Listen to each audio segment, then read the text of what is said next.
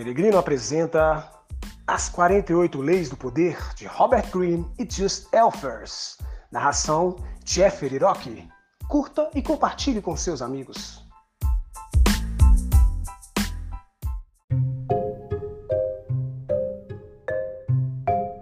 Lei 9. Vença por suas atitudes. Não discuta. Julgamento. Qualquer triunfo momentâneo que você tenha alcançado discutindo é, na verdade, uma vitória de pirro. O ressentimento e a má vontade que você desperta são mais fortes e permanentes do que qualquer mudança momentânea de opinião.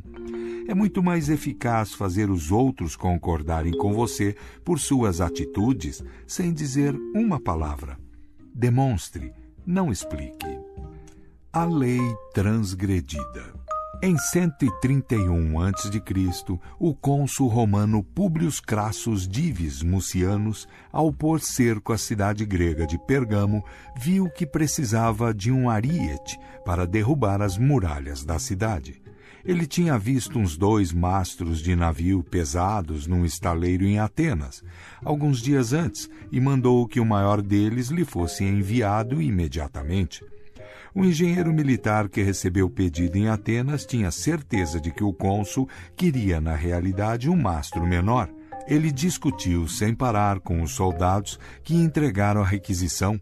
O mastro menor, ele lhes dizia, era muito mais apropriado para a tarefa e, na verdade, seria mais fácil de transportar. Os soldados alertaram o engenheiro de que o seu chefe não era homem com quem se discutisse, mas ele insistiu que o mastro menor era o único que funcionaria com a máquina que estava construindo. Ele traçou diagrama após diagrama e chegou até dizer que o técnico era ele e eles não sabiam do que estavam falando. Os soldados conheciam seu líder e acabaram convencendo o engenheiro de que seria melhor engolir a sua técnica e obedecer. Depois que eles saíram, entretanto, o engenheiro continuou pensando. Qual o sentido, ele se perguntava, de obedecer a uma ordem que vai levar ao fracasso? E então ele enviou o mastro menor, confiando que o cônsul veria que ele funcionava muito melhor e o recompensaria justamente. Quando o mastro menor chegou, Mucianus pediu aos soldados uma explicação. Eles contaram que o engenheiro não parara de discutir, dizendo que o mastro menor era melhor, mas no final tinha prometido mandar o maior. Mucianus ficou furioso. Não conseguia se concentrar no cerco ou considerar a importância de abrir uma brecha na muralha antes que a cidade recebesse reforços. Só conseguia pensar no engenheiro desaforado que ele mandou buscar imediatamente. Chegando poucos dias depois, o engenheiro explicou satisfeito ao cônsul, mais uma vez, a razão do mastro menor. Ele falava e falava usando os mesmos argumentos de antes com os soldados. Disse que era sensato ouvir os especialistas nestas questões e se o ataque fosse tentado com o ariete que ele tinha enviado, o cônsul não se arrependeria. Mucianus deixou-o terminar. Depois mandou que o despissem diante dos soldados e o fustigou e açoitou até a morte. Interpretação o engenheiro, cujo nome não ficou na história, passou a vida desenhando mastros e pilares e era respeitado como o melhor engenheiro numa cidade que se destacara nessa ciência. Ele sabia que estava certo. Um ariete menor permitiria mais velocidade e carregaria mais força. O maior não é necessariamente o melhor. É claro que o cônsul entenderia sua lógica e acabaria compreendendo que a ciência é neutra e a razão é superior. Como o cônsul insistia na sua ignorância se o engenheiro lhe mostrava diagramas detalhados e explicava as teorias que sustentavam seu conselho? O engenheiro militar era a quintessência do argumentador, um tipo muito encontrado entre nós. O argumentador não compreende que as palavras não são neutras e que, ao discutir com um superior, ele coloca em dúvida a inteligência de alguém mais poderoso do que ele. Ele também não percebe com quem está falando, visto que todo homem acredita que está certo, e palavras raramente o convencerão do contrário. O raciocínio do argumentador cai em ouvidos surdos. Se encurralado, ele só faz acrescentar mais argumentos, cavando seu próprio túmulo. Depois de fazer a outra pessoa se sentir insegura e inferior na sua crença, nem a eloquência de Sócrates salva a situação. Não se trata apenas de evitar discutir com quem está acima de você. Todos nós acreditamos que somos mestres no reino das opiniões e dos raciocínios. Você precisa tomar cuidado, portanto. Aprenda a demonstrar a certeza das suas ideias indiretamente. A lei observada. Em 1502, em Florença, na Itália, havia um enorme bloco de mármore no departamento de obras da igreja de Santa Maria del Fiore. Tinha sido antes um magnífico pedaço de pedra bruta, mas um escultor desajeitado fez um furo por engano onde deveriam ficar as pernas da figura, mutilando-a. Piero Soderini, prefeito de Florença, pensou salvar o bloco colocando nas mãos de Leonardo da Vinci ou algum outro mestre, mas desistiu porque todos concordavam que a pedra estava arruinada. Portanto, apesar do dinheiro gasto com ela, estava lá acumulando poeira nos corredores escuros da igreja. As coisas estavam neste pé quando alguns amigos florentinos do grande Michelangelo resolveram escrever ao artista, que vivia na época em Roma. Só ele, diziam, poderia fazer alguma coisa com o mármore, que continuava sendo uma magnífica matéria bruta. Michelangelo foi até Florença, examinou a pedra e chegou à conclusão que de fato poderia esculpir uma bonita figura, adaptando a pose para a forma como a pedra tinha sido mutilada. Soderini argumentou que era perda de tempo, ninguém seria capaz de salvar tal desastre, mas finalmente concordou em deixar que um artista trabalhasse nela. Michelangelo decidiu que retrataria Davi jovem, empunhando a funda Semanas mais tarde, quando Michelangelo estava dando os últimos retoques na escultura, Soderini entrou no estúdio. Fazendo-se de conhecedor, ele analisou a enorme peça e disse a Michelangelo que, embora achasse um trabalho magnífico, o nariz, ele julgava, estava grande demais. Michelangelo percebeu que Soderini estava em pé, bem debaixo da figura gigantesca, e não tinha uma boa perspectiva. Sem dizer uma palavra, acenou para Soderini acompanhá-lo subindo no estrado. Alcançando o nariz, ele pegou o cinzel e um punhado de pó de mármore que ficara depositado sobre as tábuas. Com Soderini apenas poucos centímetros abaixo dele no estrado, Miguel Ângelo começou a bater levemente com o cinzel, deixando cair aos poucos o pó que tinha na mão. Na verdade, ele não fez nada para mudar o nariz, mas aparentou estar trabalhando nele. Passado alguns minutos nesta charada, ele se afastou. Olhe de novo. Ficou melhor, respondeu Soderini. Você lhe deu vida. Interpretação. Miguel Ângelo sabia que, alterando o nariz, poderia arruinar toda a escultura. Mas Soderini era um patrono que se orgulhava do seu julgamento estético.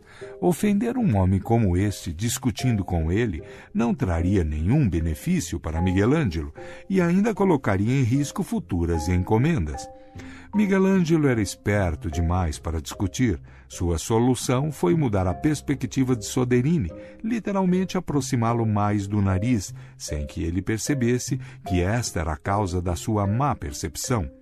Felizmente para a posteridade, Michelangelo encontrou um jeito de manter inalterada a perfeição da estátua e, ao mesmo tempo, deixar que Soderini acreditasse que ele a havia melhorado. Esse é o duplo poder de vencer com atitudes e não discutindo. Ninguém se ofende e você prova que está certo. As chaves do poder. Na esfera do poder, você deve aprender a julgar seus movimentos por seus efeitos a longo prazo sobre as outras pessoas. O problema em tentar provar que está certo ou conseguir uma vitória com argumentos é que no final você nunca tem certeza de como isso afeta as pessoas com quem está discutindo.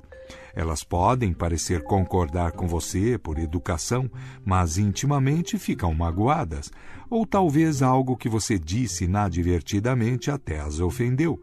As palavras têm uma insidiosa capacidade de ser interpretadas de acordo com o estado de humor ou insegurança da outra pessoa. Até mesmo o melhor argumento não tem fundamentos sólidos, pois todos nós desconfiamos da natureza escorregadia das palavras. E dias depois de concordar com alguém, com frequência voltamos à nossa antiga opinião só por hábito. Compreenda isto. Palavras custam um tostão a dúzia. Todos sabem que, no calor da discussão, nós todos falamos qualquer coisa para defender a nossa causa. Citamos a Bíblia, mencionamos estatísticas não averiguáveis. Quem se convence com essas bolhas de ar? Atitudes e demonstrações têm muito mais poder e sentido. Elas estão ali, diante dos nossos olhos.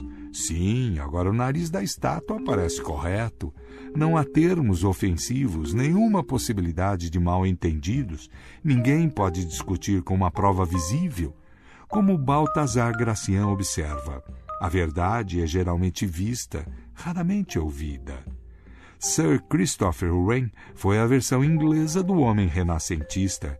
Ele havia dominado as ciências da matemática, astronomia, física e fisiologia no entanto, durante a sua carreira extremamente longa como o mais famoso arquiteto da Inglaterra, seus patronos com frequência lhe diziam para fazer alterações pouco práticas em seus projetos. Nem uma só vez ele discutiu ou ofendeu. Tinha outras maneiras de provar que estava com a razão. Em 1688, Rain projetou um magnífico prédio para a prefeitura da cidade de Westminster. O prefeito, entretanto, não ficou satisfeito. De fato, estava nervoso. Ele disse a Rain que temia que o segundo andar não estivesse firme e que pudesse vir abaixo, destruindo seu escritório no primeiro andar. Ele exigiu que Rain acrescentasse duas colunas de pedras como um apoio extra. Rain, excelente engenheiro, sabia que estas colunas não serviriam de nada e que os temores do prefeito não tinham fundamento. Mas ele as construiu e o prefeito agradeceu. Só anos mais tarde é que os operários em cima de um andaime alto viram que as colunas terminavam pouco antes do teto. Eram falsas. Mas os dois homens conseguiram o que desejavam o prefeito pôde relaxar e Wren garantiu que a posteridade soubesse que o seu projeto original funcionava e que as colunas eram desnecessárias. O poder de demonstrar a sua ideia é que os seus adversários não ficam na defensiva e, por conseguinte, estão mais dispostos a ser convencidos. Fazê-los sentir literal e fisicamente o que você quer dizer é muitíssimo mais eficaz do que discutir. Um sujeito, certa vez, interrompeu Nikita Khrushchev no meio de um discurso em que ele denunciava os crimes de Stalin. O senhor foi colega de Stalin? gritou o sujeito. Por que não o impediu na época? Khrushchev aparentemente não podia ver o cara e rosnou. Quem disse isso? Ninguém levantou a mão, ninguém moveu um músculo. Passados alguns segundos de tenso silêncio, Khrushchev disse com voz tranquila: Agora você sabe por que eu não o impedi. Em vez de simplesmente argumentar que qualquer pessoa diante de Stalin teria medo, sabendo que o mais leve sinal de rebeldia significa morte certa, ele o fez sentir o que era enfrentar Stalin, o fez sentir a paranoia, o medo de falar em voz alta, o terror do confronto com o líder, neste caso, Khrushchev. A demonstração foi cabal e não se discutiu mais. A forma de persuasão ainda mais eficaz do que a atitude é o símbolo. O poder de um símbolo, bandeira, história mítica, monumento ou um episódio carregado de emoções é que todos compreendem sem você ter de dizer nada.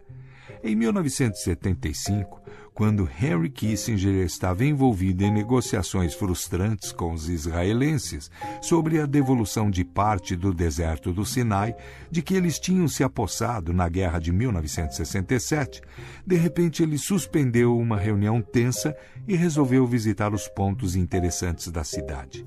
Foi às ruínas da antiga fortaleza de Massada, conhecida por todos os israelenses como o local onde 700 guerreiros judeus cometeram suicídio em massa no ano 73 depois de Cristo.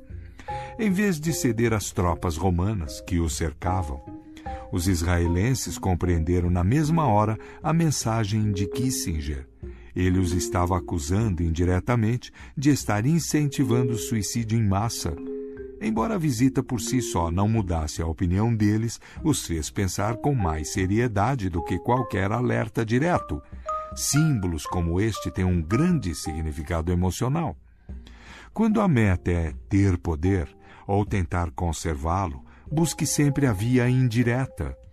E também escolha com cuidado as suas batalhas. Se a longo prazo não tiver importância que a outra pessoa concorde ou não com você, ou se o tempo e a própria experiência fizerem compreender o que você quer dizer, então é melhor nem mesmo se preocupar em mostrar nada. Poupe a sua energia e afaste-se. Imagem: a gangorra. Para cima e para baixo, para cima e para baixo, seguem os que discutem sem chegar rápido a lugar algum. Desça da gangorra e mostre a eles o que você quer dizer sem forçar nada. Deixe-os no topo e que a gravidade os traga gentilmente até o chão. A autoridade. Não discuta. Em sociedade nada deve ser discutido. Dê apenas resultados. Benjamin Disraeli, 1804-1881. O inverso. O argumento verbal tem uma utilidade vital na esfera do poder distrair e ocultar suas pegadas quando você está praticando a dissimulação ou for apanhado mentindo. Nesses casos, você ganha mais argumentando com toda a convicção possível. Leve a outra pessoa a uma discussão para distraí-la dos seus movimentos dissimulados. Quando apanhado mentindo, quanto mais emocionado e seguro você parecer, menor a probabilidade de parecer que está mentindo. Esta técnica salvou a pele de muitos charlatões. Certa vez o conde Victor Lustig, trapaceiro por excelência, tinha vendido a dezenas de vítimas em todo o país uma caixa esquisita que lhe dizia ser capaz de copiar dinheiro. Vendo que tinham sido enganadas, as vítimas em geral preferiam não procurar a polícia para não se arriscarem ao constrangimento do caso tornado público mas um xerife, Richards, de Ramsey County, em Oklahoma, não era o tipo de homem que aceitasse ser lesado em 10 mil dólares, e uma manhã seguiu Lustig até um hotel em Chicago. Lustig ouviu baterem à porta. Ao abrir, viu o cano de uma espingarda. Qual é o problema? perguntou ele calmamente. Seu filho da mãe, gritou o xerife, eu vou matá-lo. Você me enganou com aquela sua caixa. Lustig fingiu não entender. Quer dizer que não está funcionando? perguntou. Você sabe que não está, retrucou o xerife. Mas isso é impossível, disse Lustig. Não tem como não funcionar. Você usou como devia? Fiz exatamente o que você me disse para fazer, disse o xerife. Não, você deve ter feito alguma coisa errada, disse Lustig. A discussão não saía do lugar. O cano da espingarda foi gentilmente baixado. Lustig passou à fase seguinte da tática da argumentação. Despejou um monte de jargões técnicos sobre a operação da caixa, deixando o xerife atordoado, parecendo menos seguro e argumentando com menos insistência. Olhe, disse Lustig, vou lhe devolver o dinheiro agora mesmo. Também vou lhe dar instruções por escrito sobre o funcionamento da máquina. E vou a Oklahoma me certificar de que está funcionando corretamente. Não há o que perder num negócio desses. O xerife concordou relutante. Para deixá-lo totalmente satisfeito, Lustig pegou cem notas de cem dólares e lhe deu, dizendo para relaxar e ter um bom final de semana em Chicago. Mais calmo e um pouco confuso, o xerife finalmente foi embora. Nos dias que se seguiram a esse encontro, Lustig conferia o jornal todas as manhãs. Acabou encontrando o que procurava. Um pequeno artigo com a notícia da prisão, julgamento e condenação do xerife Richard por passar notas falsas. Lustig ganhou a discussão. O xerife nunca mais o importunou. Notas: O sultão e o vizir. Durante uns 30 anos, um vizir serviu ao seu senhor e era conhecido e admirado por sua lealdade, sinceridade e devoção a Deus. Sua honestidade, entretanto, lhe granjeara muitos inimigos na corte, que espalhavam histórias sobre a sua perfídia e má fé. Eles falavam no ouvido do sultão o dia inteiro até que ele também começou a desconfiar do inocente vizir e acabou condenando à morte o homem que lhe servira tão bem. Naquele reino, quem fosse condenado à morte era amarrado e jogado no cercado onde o sultão mantinha os seus cães de caça mais ferozes. Os animais estraçalhariam a vítima de imediato.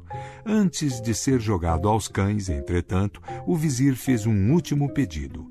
Gostaria de dez dias de trégua, disse ele, para poder pagar minhas dívidas, recolher o dinheiro que me devem, retornar artigos que as pessoas me deram para guardar e dividir meus bens entre os membros da minha família e meus filhos, e indicar um guardião para eles.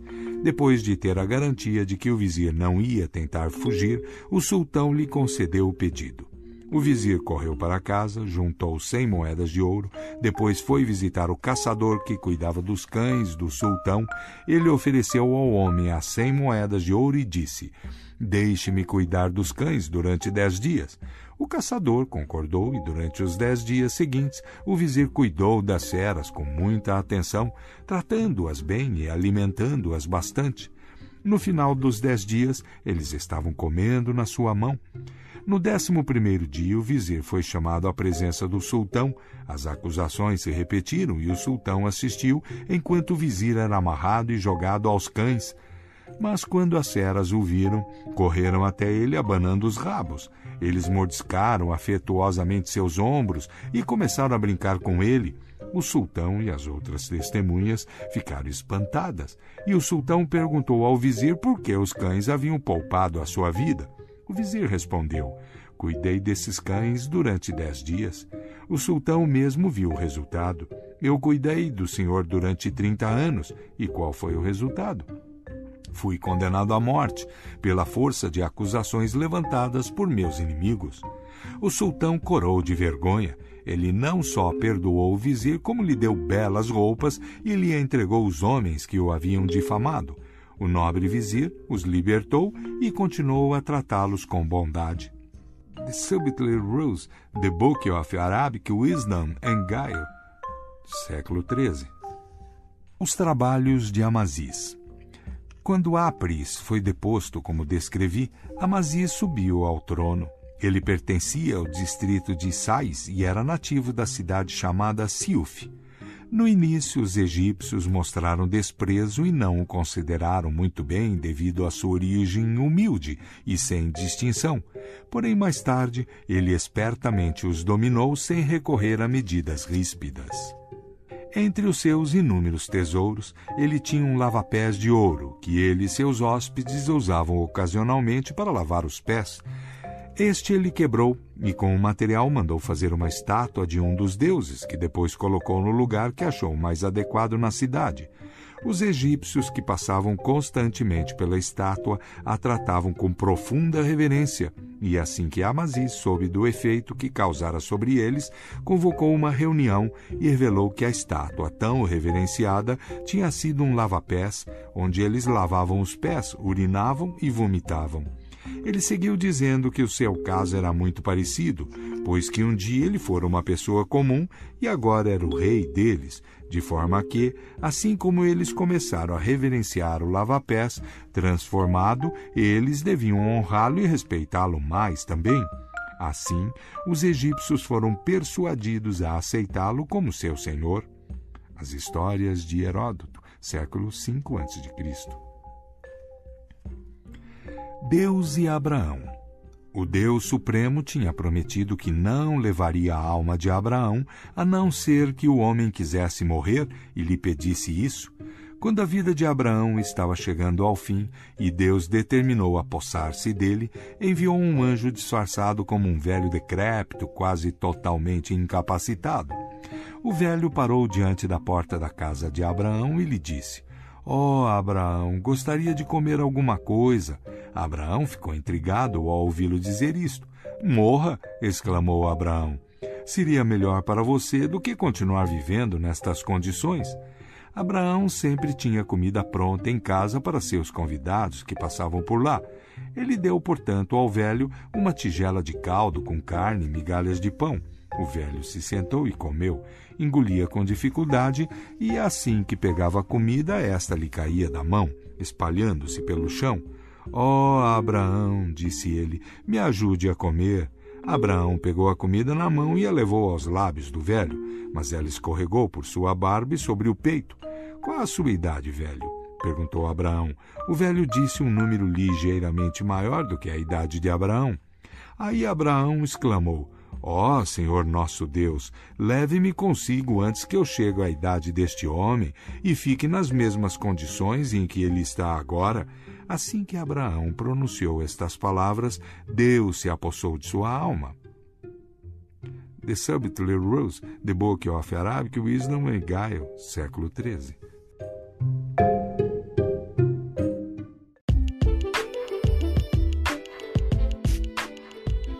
Isso aí, pessoal. Você acaba de ouvir mais um episódio do nosso podcast As 48 Leis do Poder de Robert Greene e Just Elfers. Se você gostou, dê um like, siga nossas redes sociais e fale com os amigos, compartilhe para todo mundo.